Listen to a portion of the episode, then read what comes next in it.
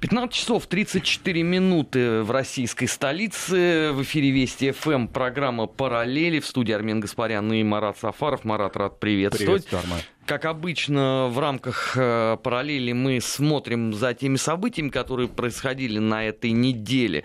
Находим им э, некие исторические аналогии и пытаемся э, предсказать, э, как будут развиваться э, события в дальнейшем. Но начать я хочу, конечно, с того, что лицезрел вчера.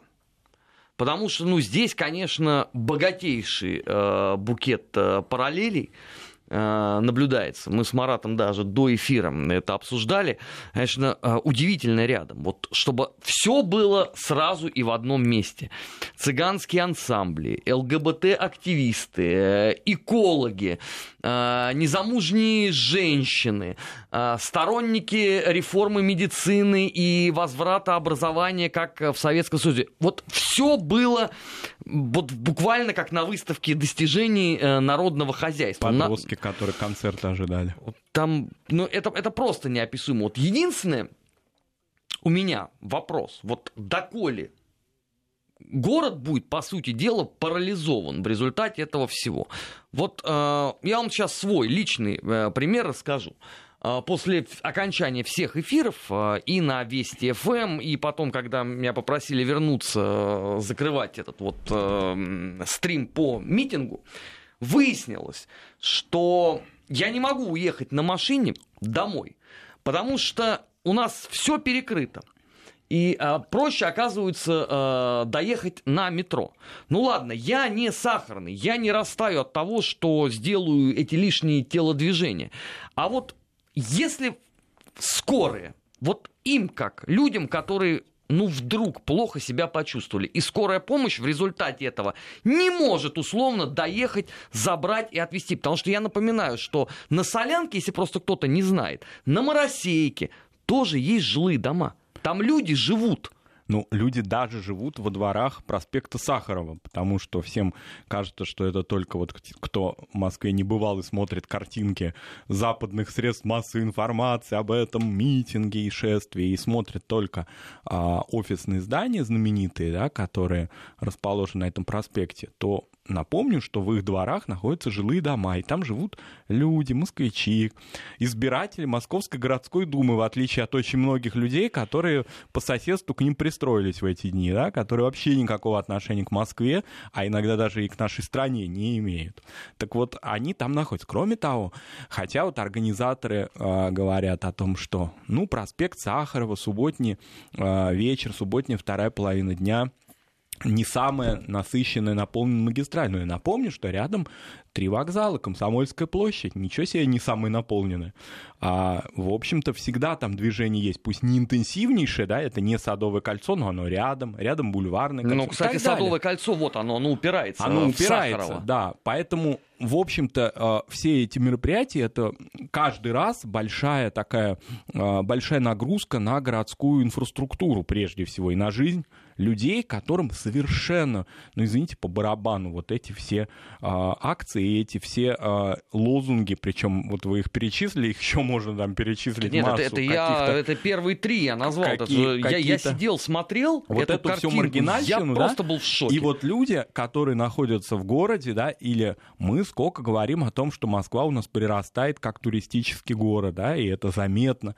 В прошлом году какой произошел прорыв благодаря чемпионату мира, да это все понятно, все есть. Ну вот, а эти люди, которые приехали в город или которые в нем живут, они в субботу что должны делать? У себя, значит, где-то вот как-то скапливаться так, чтобы никак не соприкасаться с этими митингами? Эвакуироваться, или, видимо. Эвакуироваться или планировать. Вот что самое... Я слышал от некоторых своих знакомых, что они уже планировали свой день, они не участники митинга, да, они планировали свой день так, чтобы не оказаться в центре города. Это к чему мы такого, к чему мы к такому подошли? Зачем это? Почему люди, которые не имеют никакого отношения э, ко всем этим акциям, должны, э, пусть и санкционированы в прошлом, э, вчера, да, но тем не менее мы помним, что после этой всей санкционированы в одной точке. В одной точке, но после этой истории все, значит, дружно расползлись по Садовому кольцу, значит, у них привычка гулять по субботам. Ну, замечательно. Может быть, все-таки найти какие-то... У нас же есть вот опыт проведения мероприятий, а, для ряда наших граждан 4 ноября на окраине. Люблено? Я, конечно, Люблено. Я, Там, конечно, кстати, уже не проводят. я, конечно, не сторонник того, чтобы а, значит, жителям центра или тем, кто в центре, обеспечивать комфортную жизнь, а на окраины значит, направлять все эти потоки, но, тем не менее, все-таки, может быть, предусмотреть какую-то возможность организации такого рода санкционированных мероприятий как-то все-таки в удалении от центра города, в каких-то зонах, которые вообще никакого отношения на транспортную инфраструктуру, на жизнь города не имеют отношения. Вот, может быть, так. Потому что, если это будет повторяться постоянно, сейчас же у каждого может возникнуть какая-то идея, а давайте мы еще погуляем где-то. Ну, давайте, только как-то гуляйте так, чтобы это не имело никакого отношения к городу вы, э, и к его жизни, к его ритму. Вы вот привели пример, да, может быть, он крайний такой, да, относительно скорой помощи, но ведь это же в городе возможна такая история. Может быть, скорая помощь ехала, и ей, допустим, через, скажем, э, параллельные улицы неудобно, а удобнее было бы по Сахарову. Но она не может поехать, потому что, видите ли, здесь наши манифестанты А, дорогие. скорая помощь — это для меня такой очень яркий пример, потому что очень-очень мой близкий друг, он работает на скорой. И всякий раз, когда вот э, организовывается подобного рода движ, он задает мне посредством э, мессенджеров совершенно справедливый вопрос. Я не буду их цитировать, потому что при всем торжестве гласности это нельзя перевести без потери некоторых смысловых конструкций с русского на русский. Но он абсолютно правильно говорит. Ну что это вообще такое? Это первое. И э, второе. Если условно митинг по поводу выборов Мосгордуму, то у меня два очень простых вопроса. Первый вопрос. Почему внутригородская повестка при этом там никого не волнует? Ну, судя по тем слоганам, которые вы там из себя Да ее и- и- фактически не исторгали было. это, э, как говорили нам на уроках э, политинформации еще во времена Советского Союза, на повестке дня некоторые вопросы международной напряженности. Это не имеет вообще никакого отношения к жизни э, нашего мегаполиса. Это первое, да? И второе, гораздо более важное. Скажите, пожалуйста, а почему надо к городу относиться с таким откровенным презрением? И к его жителям, которые не разделяют ваши взгляды, да, которые не имеют никакого отношения к этим лозунгам, именно часто международного характера, да, которые вообще не имеют отношения к городской жизни, городской экономике, к инфраструктуре, к городскому бюджету, а, собственно, к выборам Мосгордумы не имеет отношения. Ведь а, в отличие, скажем, от а, того, что мы наблюдали в конце июля, сейчас были у нас много здесь представителей художественной самодеятельности. Они, в общем, какое-то время у нас отсутствовали, несколько лет, и некоторые России отсутствовали продолжительное время. Вот они сюда набежали, читали стишки какие-то. Марат, здесь еще важно очень отметить, что они не просто отсутствовали, а что они при этом граждане других стран. Вот э, небезызвестный этот э, рэпер, он поддан ее величеству, британской э, королевы. Один из организаторов вчерашнего э, вот этого вот движа на Сахарова, он гражданин Канады. Объясните мне, пожалуйста, они какое все имеют отношение к выборам в Москве? Да, в Гайд-парк вперед можно поехать. В Торонто есть, наверное, какие-то зоны, да, где можно помитинговать. Ну, вот этот вот такой новый, значит, новая добавка такая культурная, которая в кавычках, которая появилась вчера, она, кстати, как мне показалось, многих привлекла туда. И вот очень интересно было, что очень многие, значит, а, наши сограждане, которые разочарованно уходили а, с митинга, организаторы это назвали отток, значит, митингующих. Вот когда происходил отток, некоторые говорили, а мы думали, что здесь концерт, а мы думали, что здесь увидим артистов. Ну, вот они вот как-то так подумали, а увидели они людей из э, телевизора образца 90 где-то 5-6 года, да, иногда, наряду с молодежью, которая, значит, творческая. Ветераны движа Ветераны движа были, да, которых мы все прекрасно наблюдали в течение многих лет а, в 90-е годы. И вот они их увидели, разочаровались. Кстати говоря, организаторы как не очень там хорошо поработали со звуком, поэтому многих из этих людей из телека 90-х не очень было слышно хорошо. Но, в общем, послушали какие-то стихи, если до них это доходило. Там наша замечательная писательница читала стихи. Вот, ну вот, вот такое мероприятие. Под дождем промокли, пошли дальше. Ну, на самом деле это печально, потому что наряду с людьми, которые а, вообще мало какое имеет отношение к этому, пришли люди, которые, наверное, да, чем-то заинтересованы, что-то у них есть какая-то, какие-то вопросы и так далее. Но эти, на эти вопросы никто им не дал никаких ответов, потому что это мероприятие было не про то, о чем заявлялось. Вот это самое главное. Да, оно санкционировано, замечательно, но оно, по большому счету, не соответствовало тем а, целям, которые были заявлены организаторами. В общем, э, если следующий такой движ будет, если я в этот момент не буду в эфире, я на него пойду. С плакатом «Требую немедленно концерта Rolling Stones в Москве», чтобы полное было соответствие всех возможных э, повесток. И я абсолютно не шью. Если я в этот момент буду в эфире, то я специально сделаю майку с этим слоганом и буду сидеть э, в ней, потому что достало это вот Правда говорю. А, мы сейчас на несколько секунд э, буквально прервем программу параллели и сразу после этого продолжим. Не переключайтесь. Вести ФМ. Продолжаем параллели. Э, Марат мне напомнил сегодня о дате.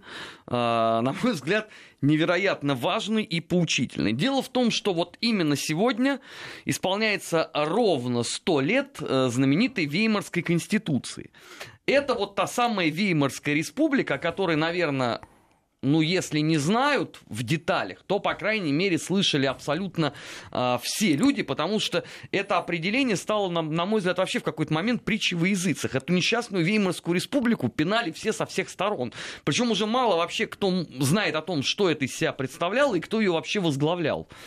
Удивительно, конечно. Но вот сегодня как раз вот а, сто лет э, этой самой Конституции. Да, но если кто и слышал о ней, то, как правило, все-таки да, из советских наших уроков истории относительно того, что она предшествовала нацизму. Наверное, вот так, да, между Германской империей и приходом к власти а, товарища Гитлера, значит, вот возникла такая некая Веймарская республика.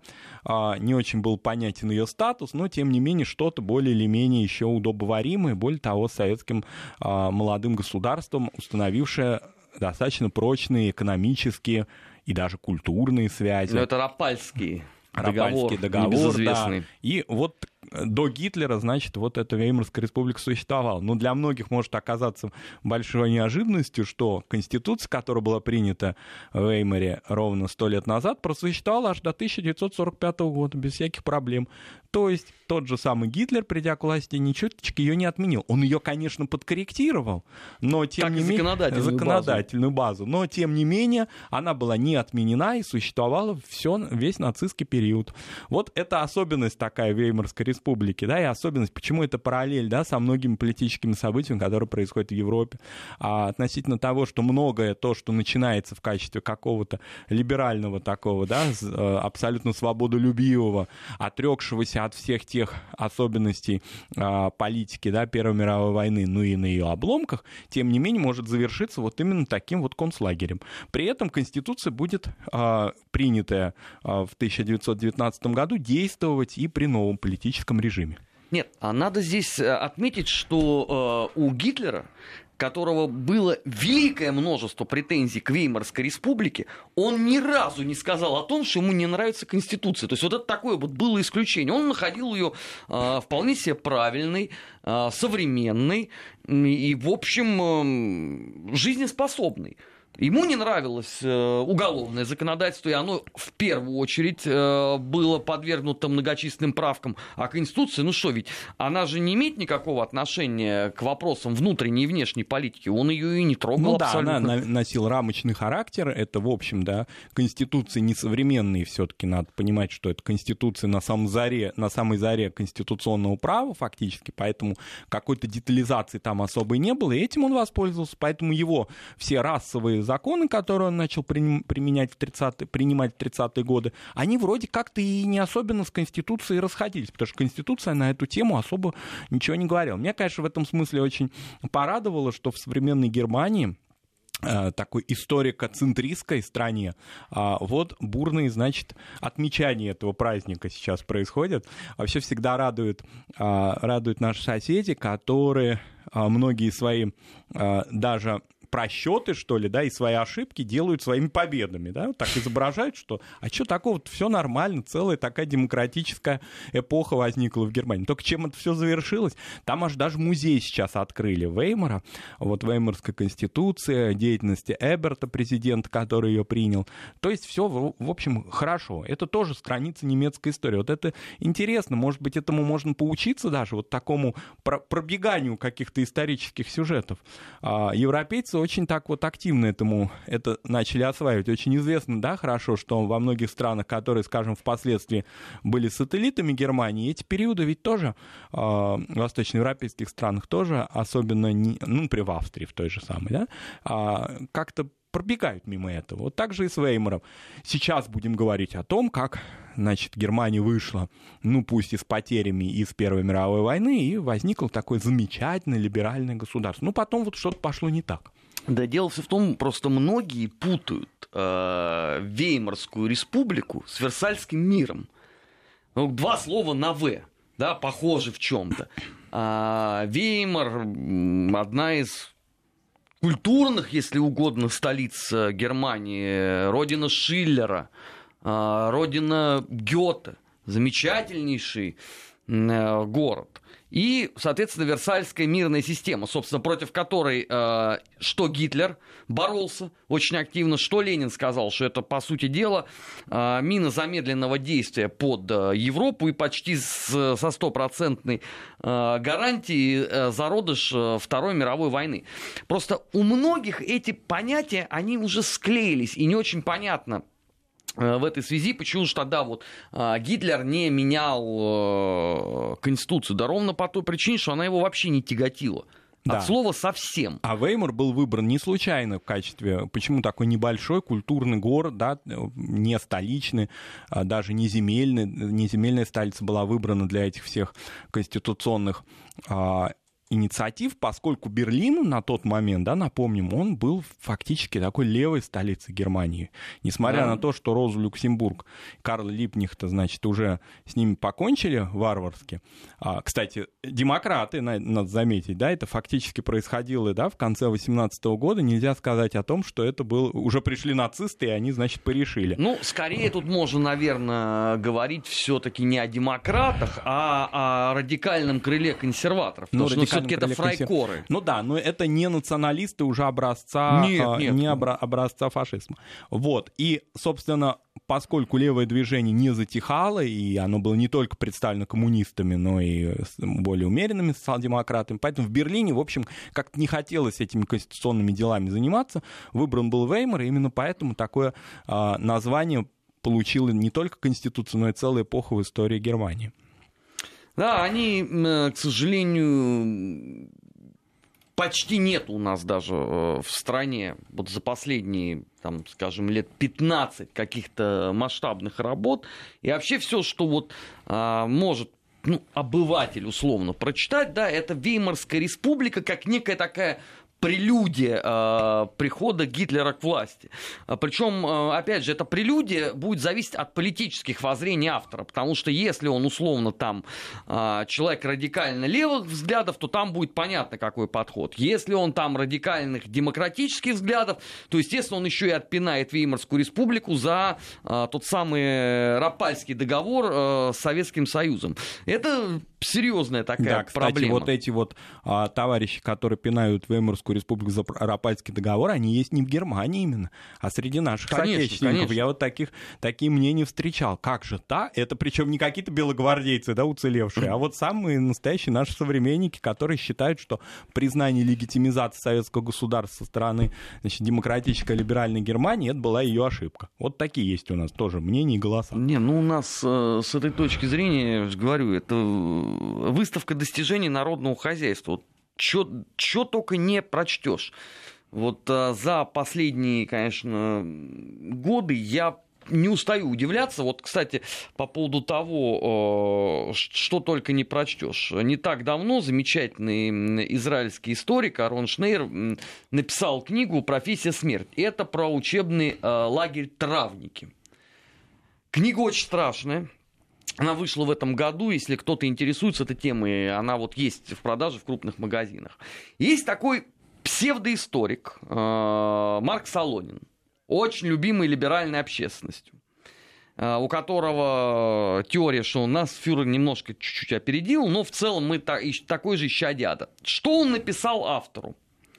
Вы могли бы посвятить свою книгу э, венозному тромбу и прочим нелюдям, благодаря которым гитлеровские палачи покинули землю.